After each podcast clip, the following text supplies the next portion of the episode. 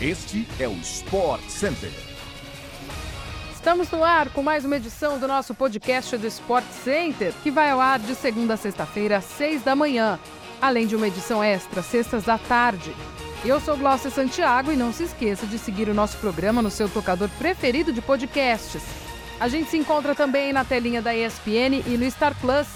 Hoje são quatro edições ao vivo do nosso Sport Center, às 11 da manhã, 4 da tarde, 8 e 11 da noite. Sobe o som que o podcast está começando.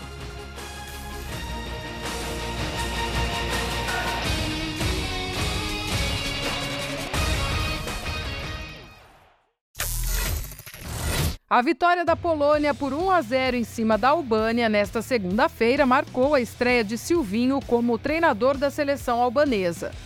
Os comandados pelo brasileiro não conseguiram segurar os poloneses jogando fora de casa e acabaram derrotados em sua primeira partida nas eliminatórias da Euro 2024. Silvinho foi bastante participativo durante a estreia, reclamando com a arbitragem e orientando seus jogadores ao longo da partida. O treinador brasileiro utilizou principalmente o inglês e muitos gestos para transmitir as suas ideias ao novo elenco. Jogando em casa, a Holanda derrotou Gibraltar por 3 a 0 nesta segunda-feira, na segunda rodada do Grupo B nas eliminatórias da Eurocopa.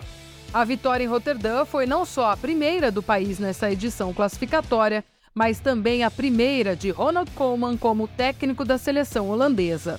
Na estreia, a equipe tinha sofrido uma goleada de 4 a 0 para a França fora de casa. França que venceu a Irlanda por 1 a 0 também neste início de semana, em jogo da segunda rodada do Grupo B das eliminatórias da Euro 2024. O gol da partida foi marcado por Pavard no segundo tempo. A forte marcação irlandesa quase conseguiu segurar o ataque francês. Nos últimos minutos, o time da casa pressionou, mas o goleiro foi o herói da vitória francesa.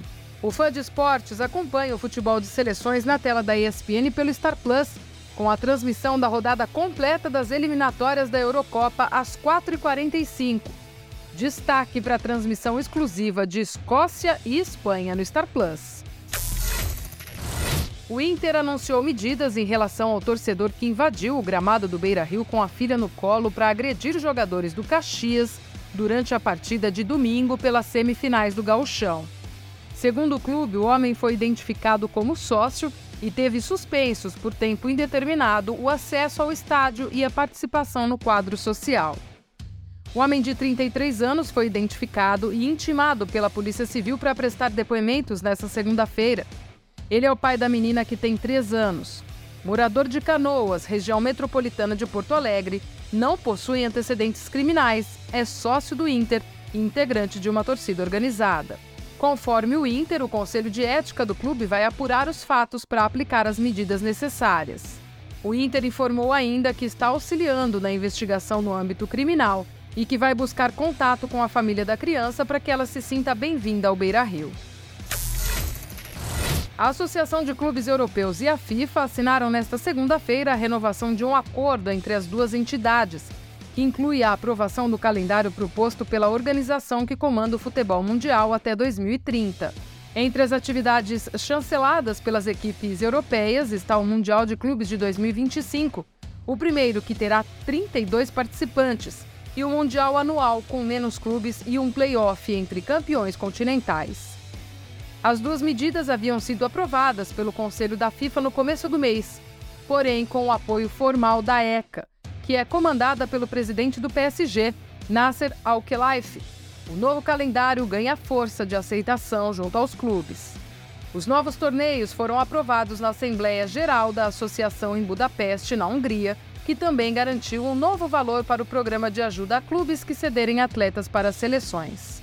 A FIFA tem a ideia de implantar um Mundial de Clubes com mais equipes e com maior espaço de tempo há alguns anos, Antes, a previsão era que o torneio com 32 times fosse realizado pela primeira vez em 2021, mas a pandemia de Covid-19 atrapalhou os planos.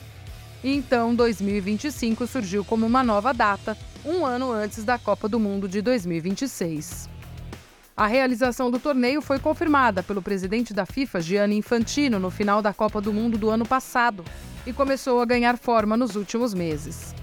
Em fevereiro, a divisão de vagas por continente foi divulgada pela entidade, com 12 para a Europa, 6 para a América do Sul, 4 para as Américas Central e do Norte, 4 para a África, 4 para a Ásia, uma para a Oceania e uma para o país sede do torneio.